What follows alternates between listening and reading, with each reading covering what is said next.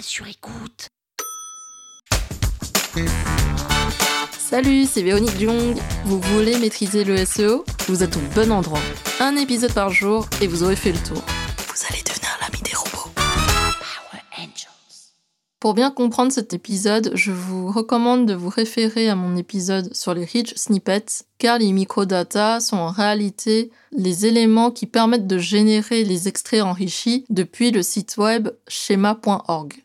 Effectivement, pour pouvoir générer des rich snippets ou encore des extraits enrichis dans les résultats de recherche de Google, il faut utiliser des codes HTML ou en JSON ou dans encore d'autres formats proposés par le site schema.org qu'on va coller dans les codes HTML des pages web pour générer par la suite des extraits plus enrichis, des extraits d'avis, de notes, de prix, pour justement attirer les internautes à cliquer sur le résultat de recherche de Google.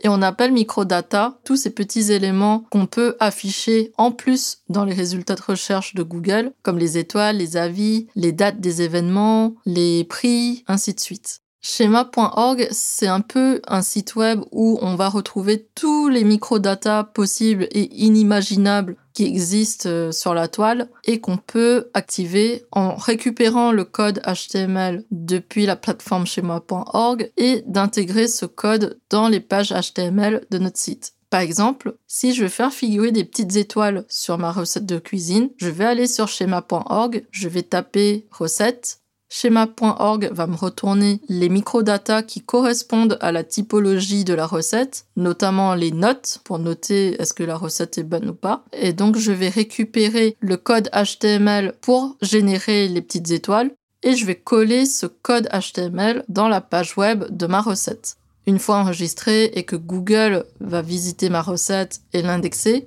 dans les résultats de recherche, je peux avoir les petites étoiles qui s'affichent en dessous de ma recette. Les microdata sont là pour augmenter le taux de clic sur un résultat de recherche. Mais il n'est pas garanti que Google affiche tout le temps les microdata. Vous pouvez les intégrer, mais si jamais Google estime qu'il n'y a pas besoin de les afficher pour telle ou telle requête, il se peut que les microdata ne remontent pas dans les résultats de recherche. Donc ma recommandation c'est intégrer les microdata, c'est bien parce que vous allez enrichir les résultats de recherche de votre site web, mais dites-vous que Google ne va pas forcément les afficher systématiquement dans vos résultats de recherche. Power Angels. La toile sur écoute. Cet épisode vous a plu? Le référencement vous intéresse? Et vous souhaitez aller plus loin? Vous pouvez me contacter via mon agence Rankwell pour un accompagnement en référencement naturel.